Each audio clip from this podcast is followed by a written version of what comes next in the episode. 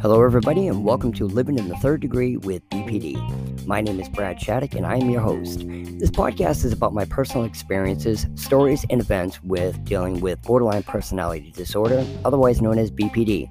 My experiences with BPD is due to my wife, now ex wife, who I have been with for 34 years, was diagnosed with BPD in 2012.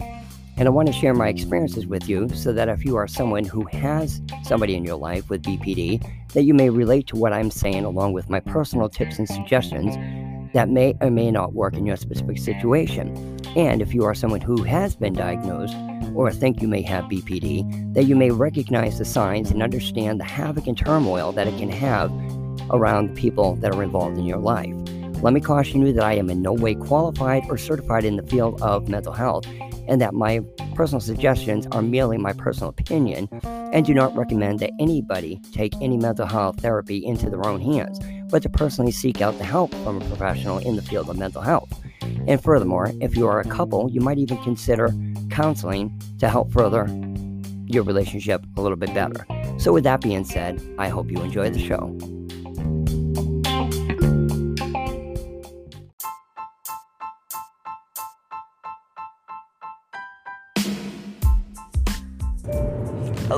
Everybody, thank you for listening. First, I want to apologize. Um, actually, in my car, so the quality of this episode may not be the best, but um, something came to me, and this episode is called "Do As I Say, Not As I Do," and it's very interesting. It's an experience that I've recently been going through, and actually I've gone through for years, and I thought it'd be a very uh, special episode. So stay tuned. Thank you again for listening.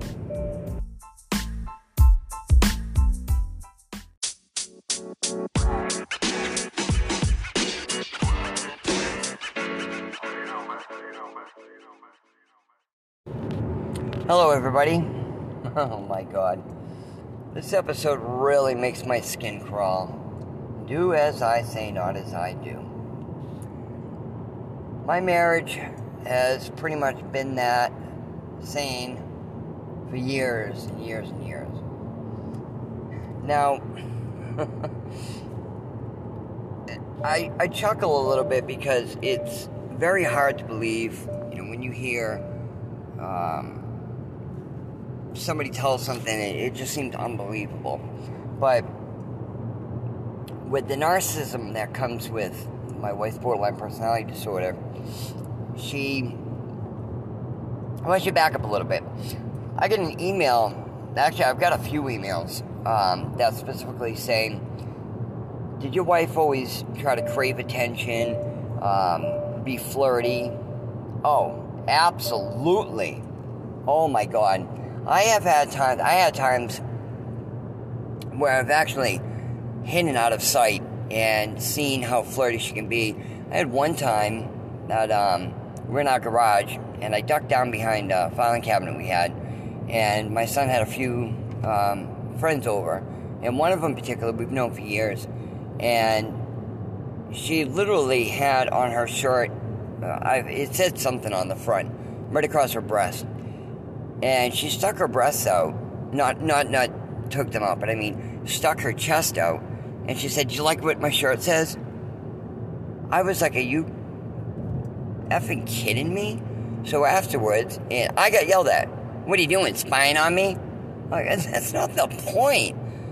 It got turned around. I was the bad person. But recently, just tonight, for some reason, my wife has always been jealous of uh, my daughters. And um, I haven't mentioned this in my episodes, but she's literally accused me of doing things with my daughters. Um, I'll put that up in another episode. That's part of her paranoia. Now, if it's my sons, no problem. So tonight, I go over it. Now, let me say something first. When I do go to my daughters, she asks me, you know, try not to let mom know you're here. Because it causes problems for everybody. So, anyways, tonight, um, I texted my daughter and I said, hey, what are you guys doing tonight? Meaning her and my granddaughter. And uh, right at the moment, um, her son is living with um, his father. So uh, she said nothing. So I said, well, you know, can I come over and I'll, I'll make you guys supper and watch a movie or something? She said, absolutely, come on over. So I go over, and my granddaughter, um, we're looking at some pictures, and I showed her some pictures of my wife, and I said, who's that? She said, that's Grammy. So I showing her more pictures, and she said, can we call Grammy? And I said, well, do you want to call her do you want a video chat? She said, want a video. So, trying not to let my daughter know, I um, um, called our Facebook chat. She answered, and you know, I said, Sophia wants to say hi to you, and um, you know, she's talking to Sophia, and um, then she sent me a text and she said, you know, why didn't you tell me you were at Mariah's? Well, I didn't know I had to like send you a message and say, hey, go to my daughter's house, considering you know we divorced. I live an hour away. It was it's kind of weird. So, anyways, during the video chat, she said, I gotta go help um, our son. She put the phone down for like, oh my God, good five, six minutes. She came back and um, I said, what, what, what, the hell were you doing? She said, um, he had some clothes on in uh, his friend's car. I had to help him bring it in. Now, as flirty as she can be, I can only imagine her going out there flaunting herself around. So, once in a while, my son has some of his friends go over. Huh. Well, in the past, that didn't turn out to a good experience. She has cheated on me many times um, with my son's friends. She has a thing for younger guys. Mind you, she's 49 years old. Anyways, so I asked her, um, you know, Michael's friend staying over? Said, Why would you ask me a question like that? And then hung up. I texted her, I'm like, Well, wait a minute. You asked me, why didn't I tell you at my daughter's house, our daughter, but yet I asked you a question, and why would you ask me a question like that? You don't have the right to ask me a question like that. So I sent her a text back, and I said, you know what? Number one, there's a huge difference of visiting our daughter opposed to one of my son's friends may be sleeping over, considering the past um, trends of what has happened. Number one, flirting, craving attention, and um, sleeping with them. So I sent her another text. And I said, you know what? There's two things in that. What I get out of it is do as I say, not as I do. And I don't want you, but I don't want anybody else with you. That's exactly what she does. Last night I pulled in the driveway and she said, Why do you do this? Why do you just show up without calling or anything? You know, do you think I'm doing something? You spying on me, stalking me? I said, No. I left our daughter's house and, you know, I'm lonely. I just wanted a friend to talk to. And uh, it took me about five minutes, and, you know, she said, fine, you know, you can stay for a little bit, but you're not sleeping over. So, lately, if I just throw a conversation out there about something, she'll respond like, what do I care? Always, like anything I have to say means nothing.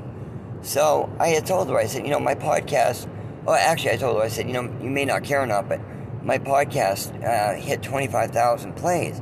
She said, you're right, I don't care. Then, about five minutes later, I was reading an article. Um, what was it? I, I forget what it was.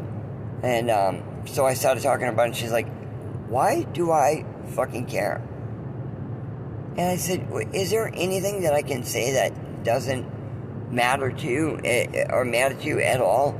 But yet, you know, anything you talk about, I give you my attention. You know, I listen to you. I, I don't say anything like that to you. And I didn't get a response. She makes me feel so cold when I go there. And, you know, like she went in the house and, you know, disappeared for like 20 minutes. And she's like, well, I had things to do in the house. I said, well, you couldn't invite me in so I can just talk to you? And I said, well, wait a minute. Yeah, I can't talk to you because anything I say doesn't matter anyways, but just just to be a friend, just to you know be with you. And she was just really cold, so I ended up leaving. And um, it, it sucks because you know I get lonely too, but it's always do as I say, not as I do, and it's been like that for years. You know, if um, like I said, one of my son's friends shows up that you know she may have known, or if it's somebody she don't know, she'll find a reason to go out there. But if somebody she knows, she'll go out there and start talking but if my son has a girl and I go out there, oh my God, I hear about it. What are you trying to get in her pants? What are you talking? It's always like that. If it's a girl, forget it. Oh no. It, something will come about it. But she could talk to guys. And since I brought it up to her, I'm like, how come it, it's okay for you to go out there and talk, you know, to guys, you know, but if, God forbid if I go and talk to a girl, her response is, I'm not a chain scumbag like you. Oh, uh, that's your answer. Oh, okay. but wait a minute. Who is the person who has, what, slept with, I can't, countless people since we've been married? But, that's okay. But it sucks when the rules are always do as I say, not as I do, no matter what it is. And you got to play that game. And there has been so many times that, you know, my son has his friends come over and I, I just allow her to talk because, God forbid, if I say anything, I'm controlling, I'm jealous. It, it just doesn't matter. Like, if I bring it up, God forbid, it gets turned around. It's me. But there's just so many things to do as I say, not as I can do. You know, we could be in a store and the same thing. Be somebody we know, she'll run right over oh, and start talking to them. But God forbid if there's a girl, I've even had times where she said, Oh, she knew we were going to be here. Like, what are you talking about? The one who wanted to come to the store. Yeah, I know. You got a little phone, you can text people. Like, what are you talking about? So, that's the problem with the narcissism. And again, I enable it by just dealing with it. And, but it's just amazing the things that I have seen her do, you know, when I'm not looking. Um, like, as a matter of fact, one time, my younger son had his girlfriend over, and I was always accused of trying to, you know, get with her and stare at her. And I would literally try to put my head down when she would walk around. So, anyways, excuse me, one time I actually hid behind um, a cabinet that we had in the kitchen. And she came in and I heard her talking to the girl. She literally went to the point of saying that at one point I had syphilis um, and that I was being tested for a couple other sexual diseases because I cheated on her. She just did that. So, God forbid, if I did try to get with the other girl, the other girl would think I had something.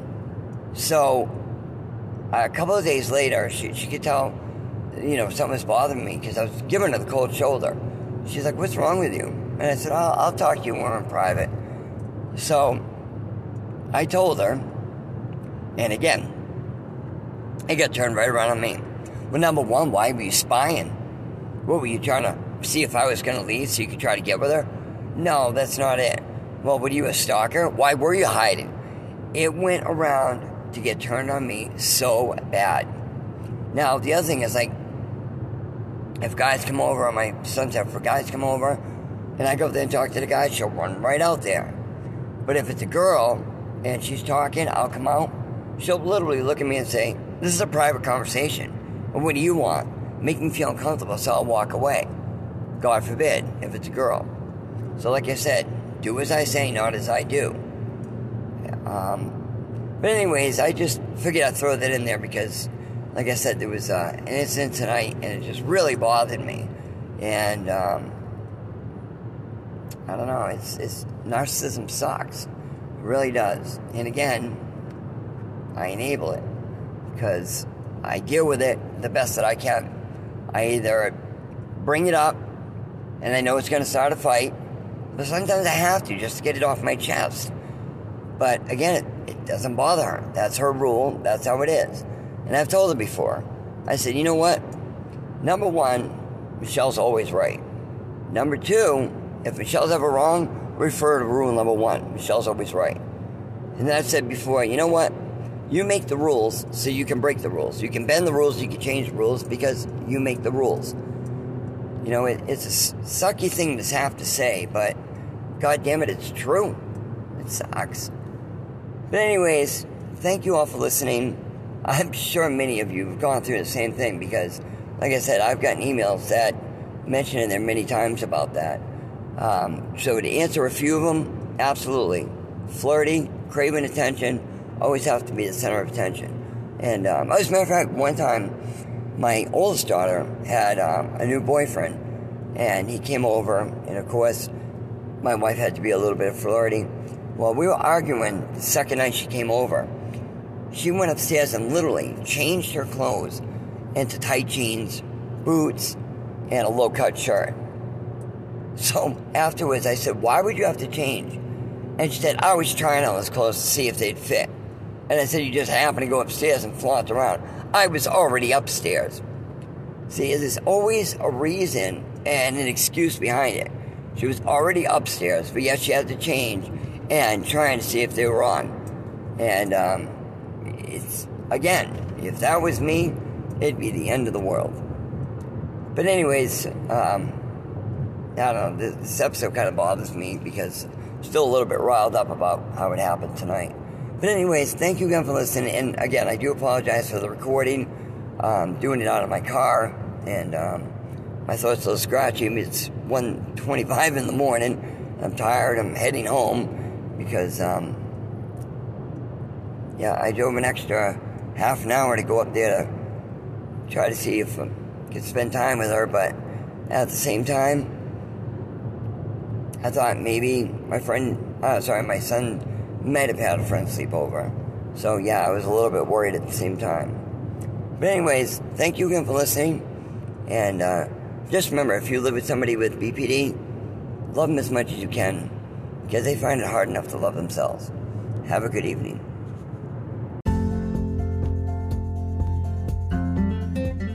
You've been listening to Living in the Third Degree with BPD. I hope you enjoyed the show, and please check out my many other episodes. I hope you get some beneficial suggestions from my experiences. And remember, we're all responsible for our own choices. I'd like to remind you that if you have someone in your life with BPD, try to understand them and love them as much as you can because they find it so hard to be able to understand themselves and love themselves. So, thank you again and have a happy life.